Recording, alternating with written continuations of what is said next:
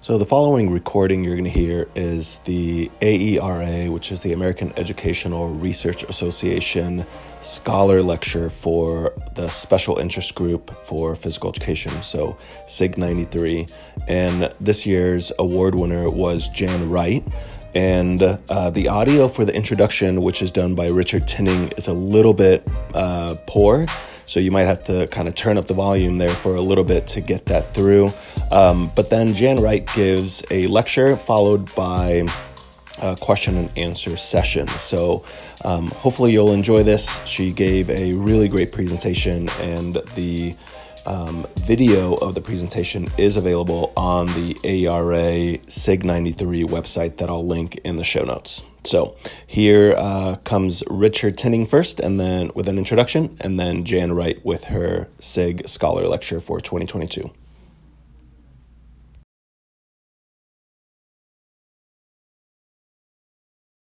Physical education. The contribution to the field of educational research more broadly was recognised in 2014 when she was made Distinguished Fellow of the Australian Association for Research and Education. Jan first trained as a physical education teacher at the University of Sydney. Her particular passion and interest was then and still is in dance and movement. After teaching physical education in high schools for some years, she then became a teacher educator at the University of Wollongong. Jan also trained in sociology and in and linguistics, was one of the first feminist scholars in our field to demonstrate the gendered nature of discourse in physical education classes through empirical linguistic analyses. Some of you may read the classic paper in 1990, or published in 1990 in the Journal of Teaching and Physical Education called I Say What I Mean, said Alice, an analysis of gender discourse in physical education. Jan's work has paid close attention to the body as central to subjectivity and as necessary to understanding of the self. And this theme has been taken up in her studies of movement-based pedagogies, for example, Feldenkrais, and published papers examining media constructions of gender and physical activity. Her more recent research draws on feminist and post-structural theory to critically engage issues associated with the body, health, and physical activity. Many of you will have read her chapter in the Handbook of Physical Education, titled Physical Education Research from Postmodern, Post-Structuralist and Post-Colonial Perspectives.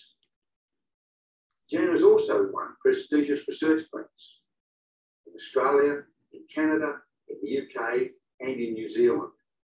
And her funded research projects include a socio-cultural analysis of eating disorders in preteen boys and girls, childhood obesity, agency and responsibility, together with longitudinal projects, including young people, physical activity, and physical culture. He has also, of course, authored and co-authored and edited numerous books, including The Obesity Epidemic, The Biopolitics of the Obesity Epidemic, and Critical Inquiry and Problem Solving in Physical Education. Jan has been a member of the Australian National Curriculum Health and Physical Education Advisory Panel and she also sits on the editorial board of Sport Education Society and Sociology of Sport Journal. For many PhD students attest to her significant impact on their scholarly lives, and many of them have gone on to become significant academics in their own right. I can think of no better scholar to receive the Catherine D. Ennis Outstanding Scholar Award. Jan's lecture today is titled Looking Outward and Elsewhere the case for interdisciplinarity in social theory in physical education. Jan Wright. Thank you very much. Um, it's it's quite moving to have to listen to someone um, actually talk about you. Uh, like it, it's in and itself, it's one of the the highlights of a career, I think, to um, have other people talk talk about. It's quite moving. So, uh, like the first thing I want to do is thank Richard. I haven't spoken to him for a very long time, and it's lovely to see him there on screen uh, for for nominating me for the award. And I also want to thank the the SIG um, for considering me for the 2022 Catherine Award and for the committee for um, granting me that award. So it's a great honour and privilege to accept the award and to be able to join you live. It's just really exciting to join you live um, at ARA to present the lecture. And before I go on, I just want to say it's it was actually really nice to be at your business meeting, and it made me think that when I um, I'm going to have a little chat with some of our SIG um, organisers and see if we can set up some connections so that um, we're not quite so isolated from each other because of the inability to travel. So to get on to the lecture anyway. So after all those initial anxieties when Jean sent me the uh, email, and I, I, still get quite anxious about um, both presenting or being asked to write things, I have to say that preparing for the presentation has given me immense pleasure. As someone who's retired and for whom COVID restrictions have meant I've become quite happy to be a little isolated from the working of the Academy, I'm afraid particularly my Academy at the moment, the invitation has prompted me to go back over old papers and to canvass more recent discussions of contemporary issues to, to actually ask who are the philosophers, sociologists, and education scholars, and what are they saying about COVID, for example? You know, is there anything I really need to address? Um, I wanted to make sure that what I had to say was both uh, relevant and current. Now, only a small amount of that research has gone into this presentation, but I really enjoyed it, and I do feel more connected um, to the field and also um, to some of the broader issues that have been being considered. So my first response after receiving the email from Jean was a bit of a bout of nostalgia. I remembered my many attendances to AERA from the early 1990s to around 2008. I remembered that I had photos of my first attendance in AERA in what I think was 1991. This was my first overseas study leave or sabbatical as a lecturer at the University of Wollongong. I was fresh from the completion of my thesis, where, as Richard pointed out, I'd used post-structuralist theory to investigate how teacher talk contributed to gendered subjectivity in physical education lessons. So here I was, newly um, graduated, ready to change the world. I was all fired up um, ready to bring post-structuralism as theory and empirical resource to PE. That's been a bit of a bumpy road, but um, I'm still continuing and this presentation is part of that process. So I had a few photos. Um, I had, just looking at the people who came into the room, I suspect most of you have no idea who these people are, but you may know their, um, you may recognize their names. You can see me, I think you recognize me. Um, and then right at the back is Alison Dewar, and I'll talk more about Alison in a minute, and Judy Placek. Nobody so far has been able to help me with the other um, two people. But this is um, a, a, photo of a few more of the, the key players. Again, um, I had to um, email Inez Rovegno and then Mary O'Sullivan um, to try and get names for most of these people. Neither of them could, uh, could name the first person on the left, but I think you should all know Kathy Ennis. Then um, behind Kathy is Pat Dodds. Jackie Diggs is right at the back. Kay Williamson, um, who was from Chicago at the time, remember, uh, next, and Sandy Strout and um, nobody could name the next person. So if anyone um, at the end can do that, it would be good to fill in the gaps. What I remember, I'll just, well, I'll, I'll address who these people are. I wonder if any of you can name who the third person in this one is. You've got Alison Dewar at the back, got Judy Placek in green, and the other woman is Linda Bain. So I hope you all um, remember Linda Bain's work anyway. What I remember most visibly from my ARA was the Invisible College, and I was sorry to hear that these haven't been able to continue these at the moment. There were about 20 people sitting in a circle. I remember particularly Daryl Siedentop, who was opposite me, Larry Locke, who was on my right, and Linda Bain, who was around on my left.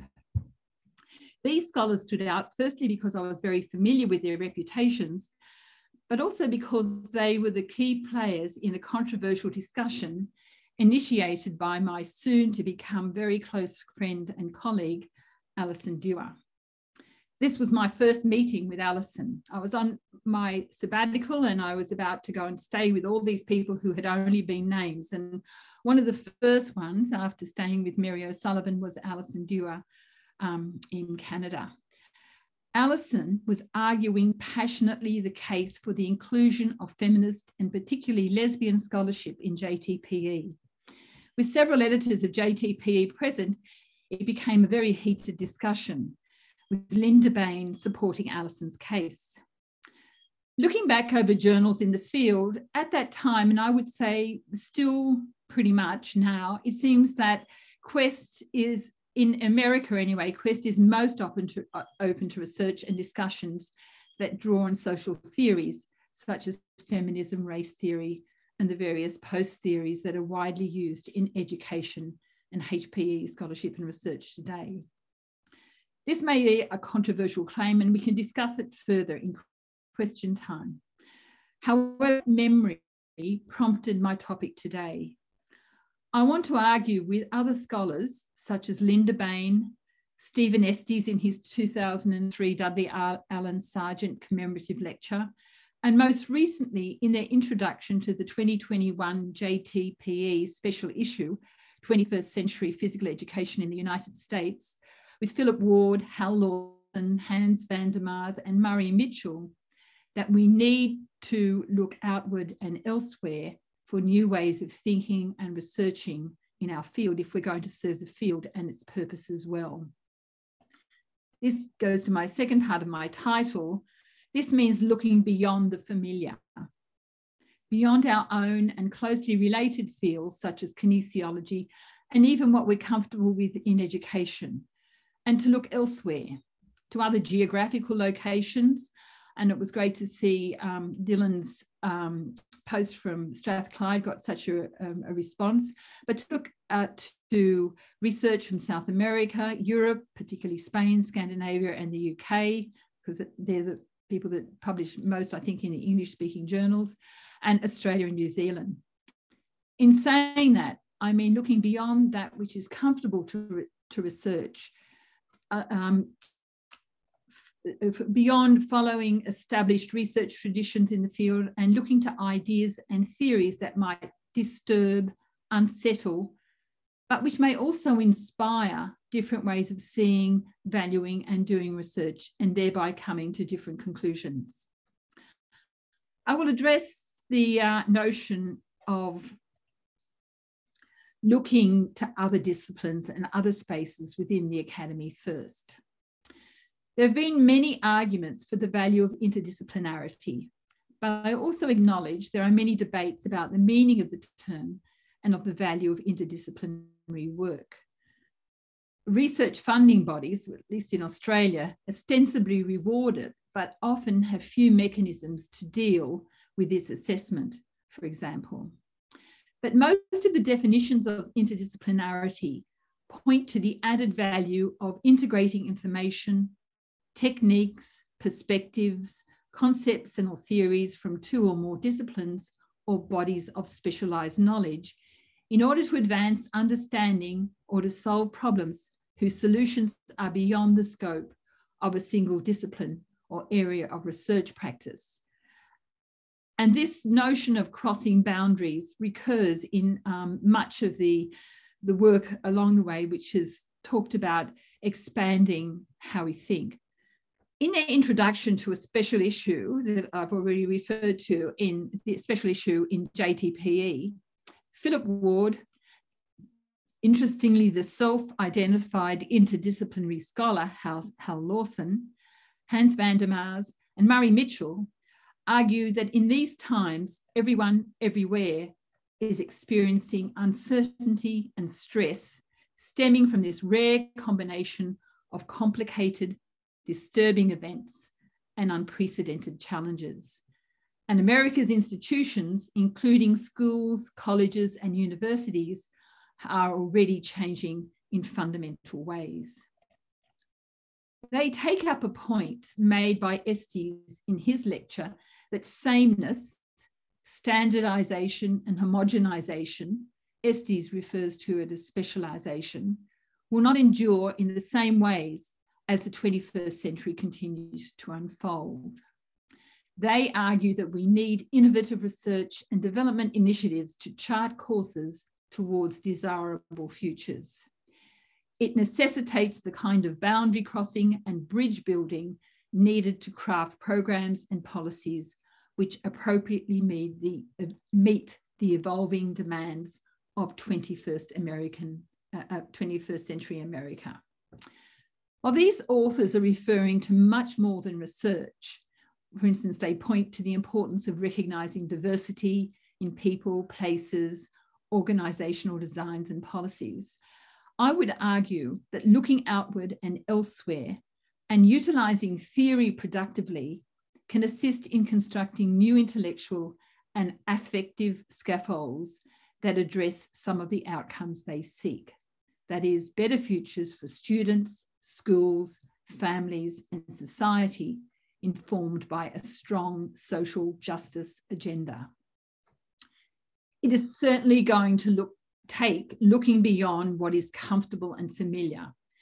It will require tools for reflection and for ways of theorizing contexts and relationships from those within classrooms to the recontextualization of research in policy, curriculum, and practice.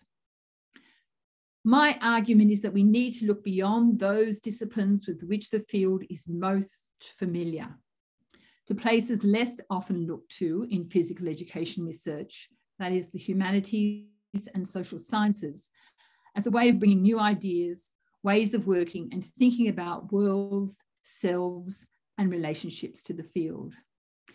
There are many examples of how this has advanced the field in the past. And I'm going to do a very risky thing, which is to actually name some people. And so there will be people left out of this. And I am looking primarily at the past. So I'm not really acknowledging many of the um, newer researchers who are, taking up um, different kinds of theories, but also looking to other disciplines. For example, these, from my perspective, include Linda Bain, who used feminist theory and post-structuralism, um, look at the hint, to look at the hidden curriculum. Kim Oliver, looking at we using critical theory, feminism, and activism. David Kirk, history and sociology. John Evans, sociology, theories of embodiment, capital, and social class.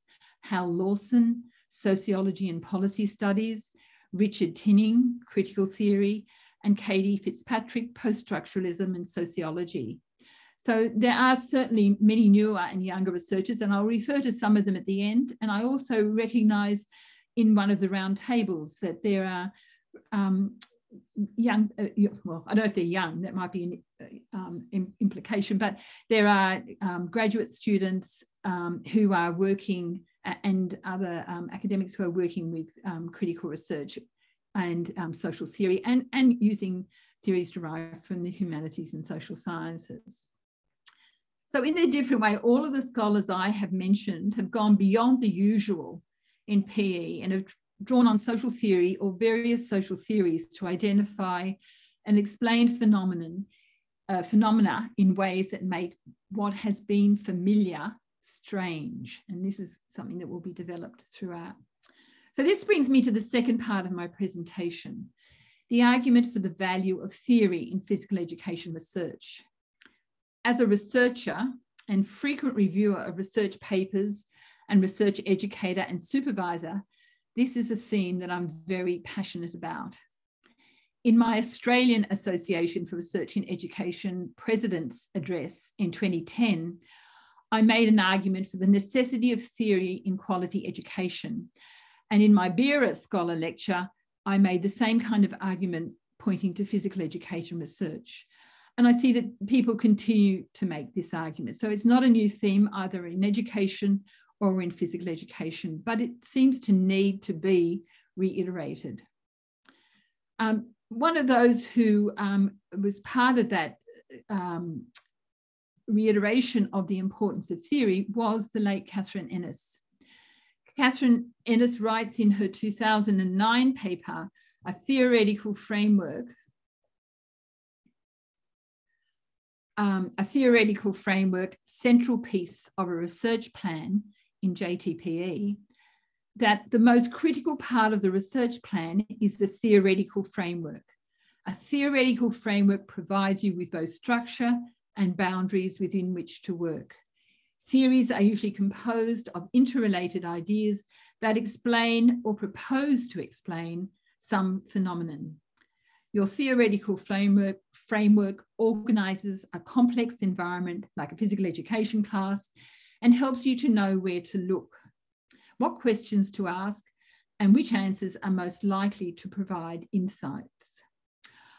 I would go a little further and together with the authors of Thinking with Theory in Qualitative Research, Alecia Jackson and Lisa Mazzei, I would argue, in uh, keeping with the theme of this presentation, that the value of theory lies in its capacity to enable us to consider how knowledge can be opened up and proliferated rather than foreclosed and simplified. This is not easy. Researching with the assumption that you are working towards certainty, towards foreclosure and simplification is very seductive, but it can hamper innovation and different ways of approaching problems. The idea that theory unsettles can challenge the taken for granted.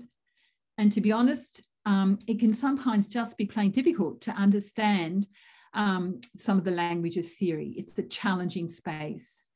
And it's one that divides researchers, those comfortable with theory and those less so within educational research. Maggie MacLure, for example, describes the resistance to theory in a paper presented at BERA in 2009, The Offence of Theory. She begins her presentation by saying, I'm interested in how theory offends. What is the nature of the perceived threat? And what might this tell us about the insubordinate potential of theory? I suggest that theory's capacity to offend is also its power to unsettle, to open up static fields of habit and practice. And I understand what she means about theory's capacity to offend. Over many years, as a research professor, I have been responsible for a subject called research proposal that was designed to assist students move from early ideas to a draft proposal for presentation and approval. From the student's point of view, the most difficult and frightening component of this subject was the conceptual or theoretical framework, as they struggled with the very idea of theory and the place of it in their work. In a similar example, Pat Sikes, now emeritus professor at Sheffield University, wrote about how, when she told her students she was writing a discussion paper on the necessity of theory, they were divided into two groups those who found it scary and frightening and approached the idea with fear and loathing, and those, a smaller group, who said that theory excited them. Theory goes on to, uh, Sikes goes on to ask, what is it about education and educational research that gives rise to this avoidance of and timidity regarding theory? This divide seems to be repeated amongst academics, amongst staff at my own institution, there's something of a marker between those who do theory, mostly social and cultural theory, and those who see themselves as more down to earth, their work more connected to practice. The contrast is constructed in terms of those who belong to what Schön describes as the swamps of practice, the people who get their hands dirty, and those in the rarefied atmosphere of the ivory tower. Such a division creates hierarchies and snobberies. Theory seems to be thought of as something esoteric, separate from practice, often thought of as critical, and I'm not using critical in this paper deliberately in a negative way. This is exemplified very clearly in the way Sherry Marks doctoral students reflected on their usefulness of Jean Anyon's book in the, um, the review of their review of theory and educational research towards critical social explanation. So they reflect on their understanding of theory, and their language is very interesting. It, it again, um, it reiterates language that you see um, commonly coming from those who find theory either challenging or um, not um, relevant to their work. You can see in this quote how originally they thought of theory as unnerving and mystifying, with application only to the ivy walls of academia, removed from real life situations. However, their reading of the chapters in the book, where Anyon students explain how they identified and worked with theory in their own doctoral research, changed their thinking. It enabled them to see theory as a tool that enhanced their research and was relevant to the everyday lives of people and practice. But I'm sympathetic with the research students and academics struggling with theory.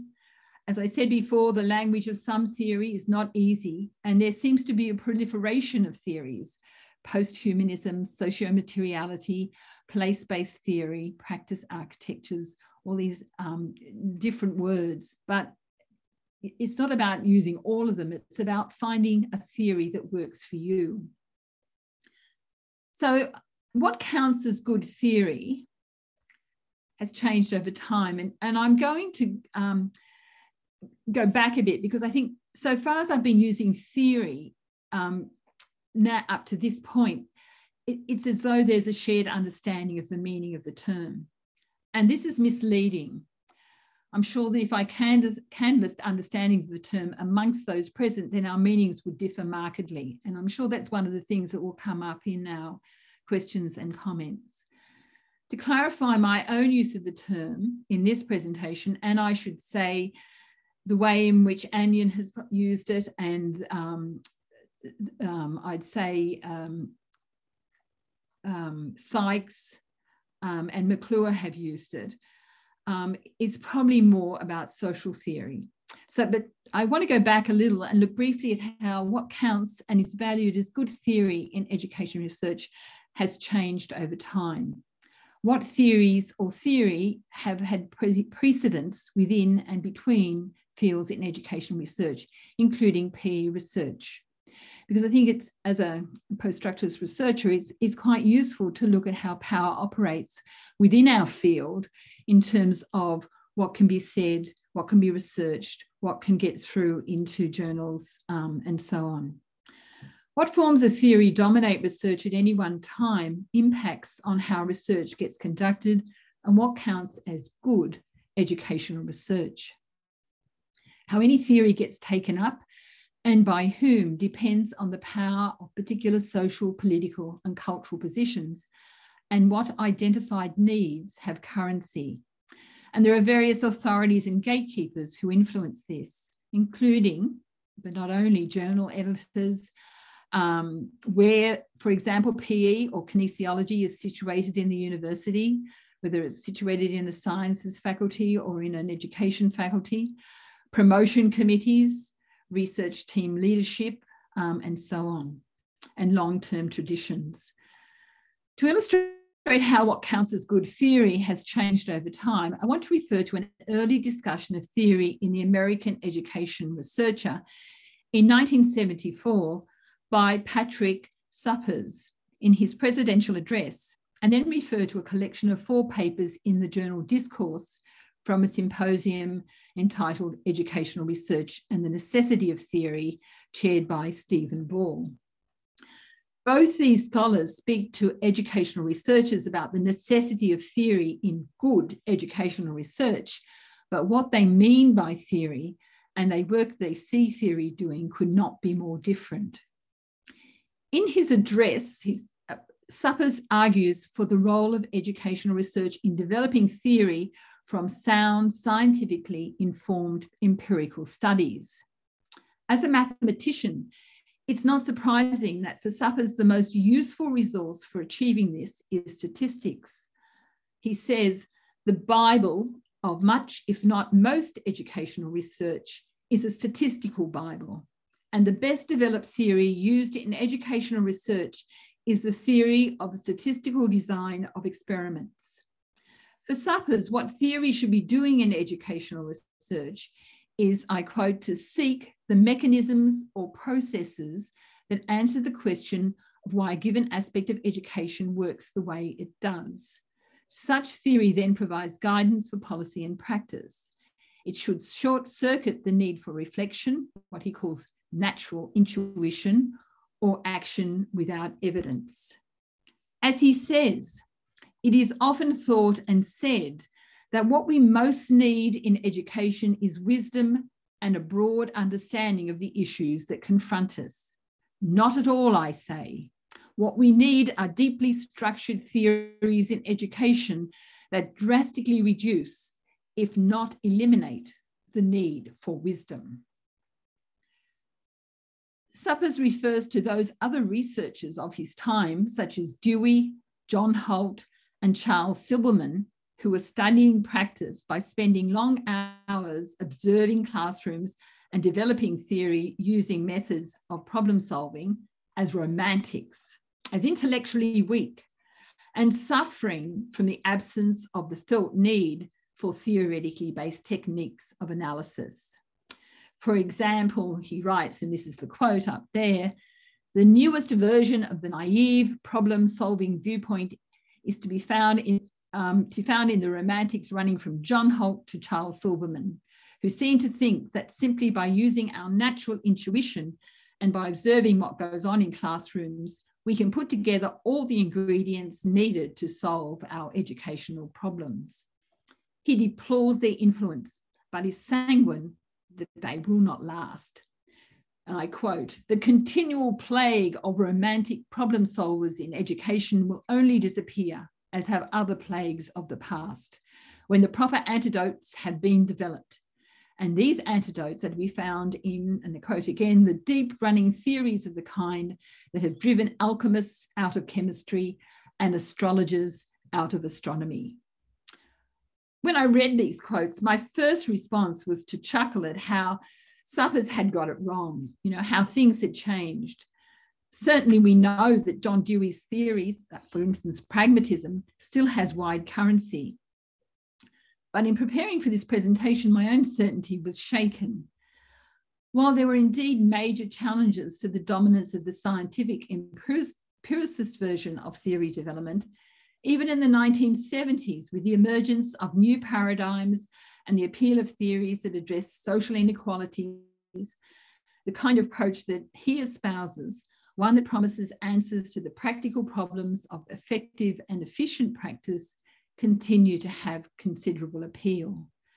I would argue that in some fields of education, it continues to dominate in ways that reject other approaches, other approaches as legitimate. At this point, I just want to emphasize that I am not talking about a qualitative versus quantitative divide. Um, and we can talk later, maybe in the, the question time, about Jenny Gore's um, latest approach, which combines both qualitative and quantitative methods with a very strong um, basis of social theory.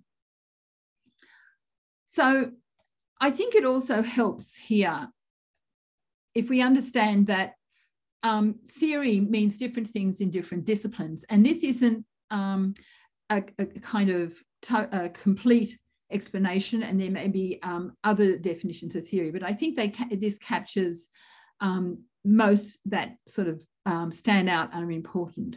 And I want to reiterate that interdisciplinarity here means both recognizing this and seeking out colleagues who work with theory in different ways from those to which you are used. So one of the, the definitions of theory is that theory is the outcome of rigorous empirical work using scientific methods where theory is needed to generate explanations of underlying processes and mechanisms. A second um, use of the term theory is where theory is used to interpret, so most interpretive research, to make the strange familiar, deepening and broadening understandings of everyday meanings, actions, and experiences.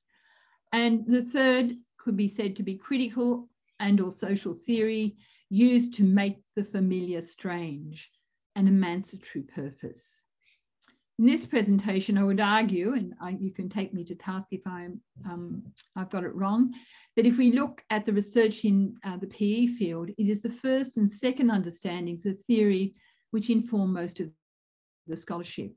In the rest of the paper, I make a case for the value of social theory, the last um, meaning for theory, particularly in these times when the impact of rapidly changing social and political structures increased economic inequalities and cultural diversity cannot be ignored.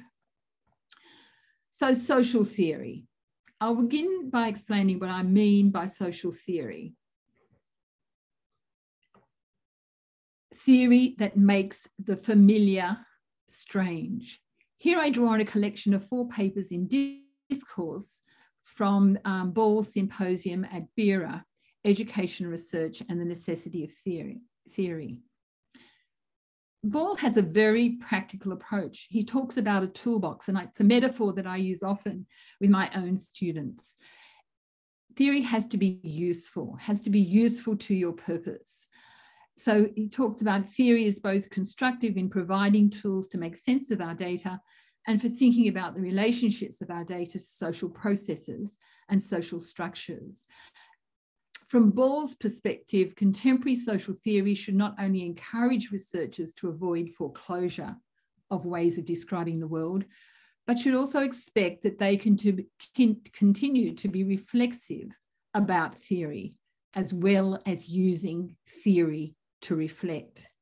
He writes, working with Foucault and Bourdieu means giving up on spontaneous empiricism, causal epistemologies, theory by numbers, and constantly struggling against governmentalities of scientism to find a proper rigor, a thoughtful and practical rigor that goes beyond the niceties and safety of technique to find a form of epistemological practice that is not simply self-regarding. In the discourse collection of paper, Ball discusses how Foucault and Bourdieu have enabled his analysis of social class. David Gillborn and Deborah Youdell demonstrate the utility of critical race theory and Foucault and Judith Butler to their project of challenging racism and educational inequalities. And the value of these kinds of papers is that you see exemplifications of how theory can be used, which from my point of view inspire your own thinking about um, you know how you might mobilize theory for your own purposes. And and that's I, I think one of the values of reading um, papers and, and, more contemporary papers that um, draw on social theory. So in terms of social theory i would situate myself in this kind of tradition there have been many developments since then but i found the work of foucault in particular but also Bourdieu and Basil Bernstein, which is inevitable if you're working with John Evans, the most useful in my own work. My colleagues and doctoral students have extended this into post-humanist theories and theories around social materiality, while still using Foucault's concepts when they're relevant to the analysis. In this last section of the paper, I want to provide some examples of how theory has worked for me. And this choice of words is important working with theory is not about choosing a theory because it's trendy or seems sophisticated. It is about choosing theories that enable you to achieve your purpose, to provide ways of identifying, understanding, and then explaining or theorizing a problem. It provides the means to address the why question, not in Suppes's, ter uh, Suppes's terms, um, in terms of the why, which is looking inward, but the why by looking outward. How does context um, tell us why certain uh, phenomena might occur? For me, the excitement of working with data is often about finding something in the data that needs to be understood and which I do not yet have the conceptual tools at my disposal to do so. The reading and talking with colleagues that is often necessary to help make sense of the data is for me part of the way of growing as a researcher and has continued. My, my most recent um, research with people in sociology and cultural studies um, around young people's um, um meanings of health and uh, in early childhood uh, settings has really it, my, it's been most, one of the most enjoyable aspects of being a researcher the kind of intellectual growth that all of us experience from those kinds of conversations. In my case, my first encounter with social theory was exactly like that. When I began my doctoral research, my framing of the problem was loosely informed by feminist assumptions that what was said in classrooms contributed to gender relations. At this point, I assumed that I could just identify sexist language, and this would enable me to point to the construction of gender. So I collected wonderful detailed data by recording PE teacher interactions. They actually wore um, quite a hefty recording um, device around their um, necks um, with their students and took extensive field notes. I transcribed every one of my recordings very carefully. However, to my chagrin, I could not identify any obvious instances of language that positioned boys or girls in particular ways. No one said anything particularly sexist, which is not surprising since I was there taking notes at the time as well. I was stuck where to go next with all of this, these data. Reading the text closely, there did seem to be patterns in the ways the teachers interacted with the female students, which were different from the ways they interacted with the male students. And these were both single sex and mixed classes. For example, I noticed there were lots of uses of just, just try, just watch with the female students, and more direct language, do this, throw the ball, etc., with the male students. But how to make sense of this and how to talk about it. Fortunately, I had and still have very good colleagues and friends in my faculty who were linguists and were more than happy to workshop texts of teacher talk they pointed me in the direction of systemic functional linguistics, which in turn led me, uh, which in turn led me on my own interdisciplinary education in linguistics, social semiotics, and post-structuralist theory. I can't thank my colleagues and those who taught me about social and cultural theory enough. They opened up new ways of seeing that made sense to me and have served me very well since. More recently, much of my work has been about exploring children and young people's meanings of health in the context of the health imperatives associated with the obesity epidemic. And that's in quotation marks.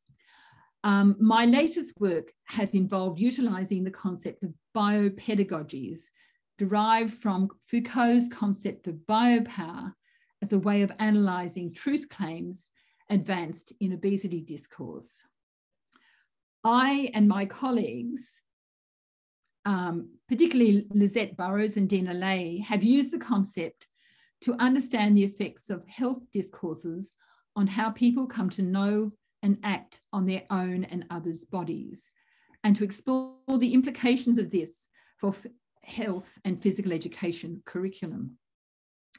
For example, to understand why an elementary school child might draw this picture in response to the prompt to make a plan to show what you could do to test your own fitness. I'm just going to leave that there for a minute. Um, I'm not going to talk about it. We can talk about it more, but you need um, you certainly need to go beyond the immediate to the social context to try and understand why this drawing may have occurred. In our chapter in Fitzpatrick, Leahy and Wright, Social Theory and Health, the book Social Theory and Health, we go further to explore how biopedagogies are implicated in the path pathologization of the working class and the poor in the context of what we are, what are assumed to be healthy lifestyle practices. But I'm now retired from active research, and my theoretical education has largely had to rely on working with my younger colleagues and doctoral students as they explore theories that will serve them well. For example, as I um, said before, the theories of socio-materiality and affect that are beginning to have some purchase in HPE scholarship, which, which have limited recognition for how they might be utilised to address the wicked problems of teaching and learning in, in HPE.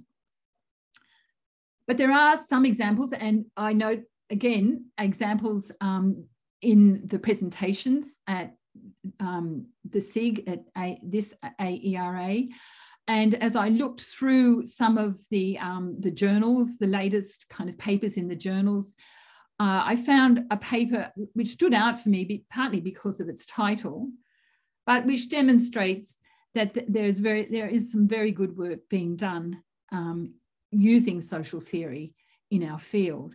So looking at, um, as I looked through some of the latest papers in Sport and Society, I came across this paper from our Spanish, Swedish and New Zealand colleagues. So certainly looking elsewhere um, and outward entitled Making the Familiar Strange, a narrative about Spanish children's experiences of physical inactivity to reconsider the ability of physical education to produce healthy citizens.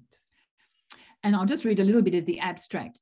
The aim of this paper is to explore Spanish children's knowledge and experiences of schooling, PE, and physical, in brackets, in activity, in relation to understanding how their bodies and subjectivities are governed by the work of neoliberalism. And they go on to say they're going to analyse and identify the socio-cultural and economic discourses that surround these children's daily lives in Spain. In concluding this presentation, I want to go back to a comment that Kathy Ennis wrote in her paper. You should expect to devote a substantial amount of time to thoroughly understanding the framework you intend to use. She goes on to talk about, and I think this is very pertinent, um, the time and space required for thinking about and understanding theory. She says, We spent many seminars discussing theoretical frameworks and models, understanding the elements of the theory and how components were interrelated. It became evident that theoretical frameworks were powerful organizers of ideas that structure our thinking in ways rarely approached in work with single isolated variables. The kinds of opportunities to meet and discuss seem to be very limited in the contemporary university even more so with the extra demands for more flexible forms of teaching because of COVID. But I would argue that they are worth making time for. They feed the soul, they inspire new ways of thinking, and they get help you to meet and uh, and talk with others and actually just see how other people are working with different approaches and different forms of theory so that you're not talking all the time to people who think and work like yourselves. And finally, I finish with the words of Richard Edwards in um, a posting on the Theory Lab website, which unfortunately didn't go past its um, 2013 date. It would have been very interesting if it had. He argues that theory must be more than a matter of significance and representation, but is also a matter of substance and intervention that rather than being a tug of war between theory and practice, what matters is what theory mobilizes us. There is nothing as practical as good theory. Thank you very much for listening. Um, and now I'd love to have your questions and comments um, and have an opportunity to interact with you. So, all right. Um, so I'm not sure how the microphone is going to work. Um, if you want to come up here to ask questions, uh, that would be great, or talk really loud and I'll try to repeat. So Jan, just let me know um, what you are and are not able to hear, okay? Um, and let me see if I can, there we go. Okay, so does anybody have any questions, comments? Yes, Karen. Dr. Wright, thank you so much for your brilliant talk. My question is to those of us that are uh, preparing uh, young scholars in, or aspiring young scholars in PETE. Uh, if you could give us uh, one piece of advice about training doctoral students to use theory, what would it be? Um, I actually think, like I would recommend um, Jean Anyon's book for a start, because it, it has examples of how her doctoral students um, use theory. So I, I always, I like using models um, and not in the classic PE term, but I, I, I think it's really worth looking at how people use theory um, and theory that is relevant to those students. So, and discussing that, that would be um, my suggestion. Thank you. Other questions? Yes, Nate. Hi, yeah, Nate. you can. Hi, Nate. Hi, Jan. Jan, it's, it's really Sorry for not mentioning you. so, it's great to see you on camera and uh, and uh, you know as, as, you know you have been so influential in my work over the years. And uh, you know I, and I have I so appreciate the the point about theory and and having your work driven by theory. And um, I think one of the things that has uh, really exemplified this world over the last couple of years with this pandemic and all the craziness is also the ethics and the morality that underlie the theory that you subscribe to. And that, you know, you can have a wonderful theory that is absent of the morality and ethics and that's really problematic when you get into a social situation, a global situation where, um, you know, it, we're in a world we've never been in before. And I think the idea of theory has, um, has kind of gotten thrown on its head in some respects. And I'd love to hear you, um, your perspective on, uh, you know, the notion of theory as in relation to what, what we've seen over the last couple of years?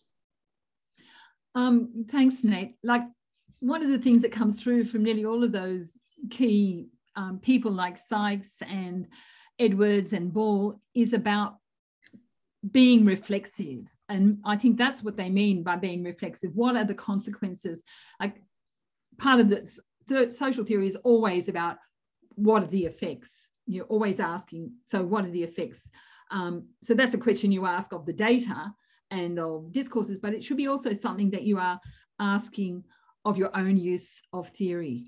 What are the effects on those that it affects, like students, um, student uh, teachers, and so on? So, first of all, it's about not just using theory for its own sake, but actually looking at the consequences of using particular kinds of theory.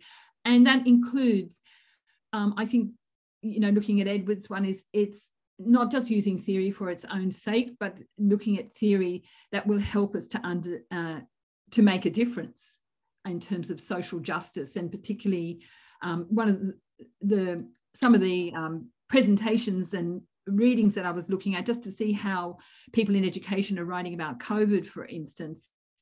Um, Jane Kenway and Debbie Epstein are writing about, um, you know, they're using social theory to look at how COVID impacts in terms of social justice and how it um, amplifies so much of the, so many of the issues. And Frank Furedi, who presented um, on COVID um, he, he's also look using you know sort of the theoretical resources of talking about neoliberalism and so on to actually to examine how um, the the implications of COVID um, in in education, and I think that's one of the things we need to be reflecting on. Um, we're kind of at the point where we should be asking questions about how has uh, the kinds of practices around COVID impacted um, social justice issues in physical education? Um, because I think they're the new moral and ethical, you know, they, they, that's a moral and ethical question.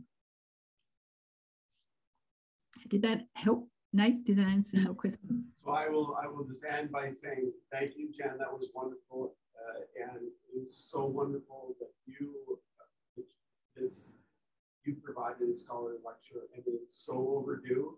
And uh, it is so nice to see you well, healthy, and thanks for participating. Thank you. Thanks, Nate. It's lovely to, to see you. Any other questions or comments? Oh, Katie. Yeah, go ahead, Katie. Hi, Katie. Hi, Jan. Hi, everyone. Thank you for um, letting me attend virtually. I'm, I'm feeling a lot of um, FOMO at not not being at AERA in person this year. Um, Thank you so much, Jan. That was a, an amazing talk. I always just find, I've got hundreds of notes. I always find your work so inspiring. Um, I was thinking about the connections between where you started with in terms of thinking about the push in the academy to interdisciplinarity and transdisciplinarity. And in our part of the world, that really includes a push not just to, to engage with that as an individual, but to work in teams, um, teams of researchers across different, different disciplines and different faculties. Um, and I wonder if you have any comments about the kind of tensions there and how you work with that when you're working with people from very different theoretical perspectives and different ontologies.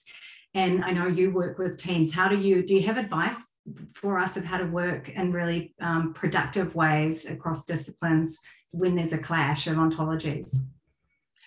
Um, I, I, guess um, the times when I've worked uh, across disciplines, it's it's about relationships for a start. And I do find, and we've talked about this before, that it's often um, the researchers that are working from maybe a more social theory, social justice perspective, that have to be gentle and give a little. You know, so that's that's the first thing. I think it's not going in there and trying to change the world or be rah rah, but work out how you can um, work in the interstices and ask raise different questions. I think it's about suggesting questions, and and I think most of um, the interdisciplinary work now. Um, there's such a, a, so much on um, we need to have uh, another perspective. We need to have a qualitative perspective. Sometimes it's an add-on, but it's still there and it's working with that. What I would recommend, and I, I was going to refer to, to this in the thing, was Jenny Gore's um, Radford address. Now, Jenny's one of um, our exes, and she's um, now a very well known researcher in um, Australia and internationally. But she, in her Radford address, she talks about um, reconciling differences within educational research. And as an example, she gives um, the research team she's working in uses both randomized controlled trials and um, post-structuralist theory. So she talks about traversing the train from post-structuralism to randomized control trials and, and in research on um, colleagues with student on student aspirations and teacher development. And I, I think it's actually a, a, I found it a really nice paper because it it points out that it's not about quantitative and qualitative. Like feminists have always needed quantitative research to be able to make a case about our particular positions in society in, in so many ways. So it's about saying thank you you know yes thank you for this. Let's use use this aspect to answer these questions but we should be asking these questions as well. And also i can explain some of the phenomena that you're um, you're finding. So i, I think there's um, it, it uh, first of all it's about relationships and being managing those relationships and and but also not feeling that um, positions other than your own are the wrong ones or ones that you can't work with or too, being too precious. Thank you. Any other questions or comments? All right, well, let's thank Jan one more time for a wonderful presentation. Thank you.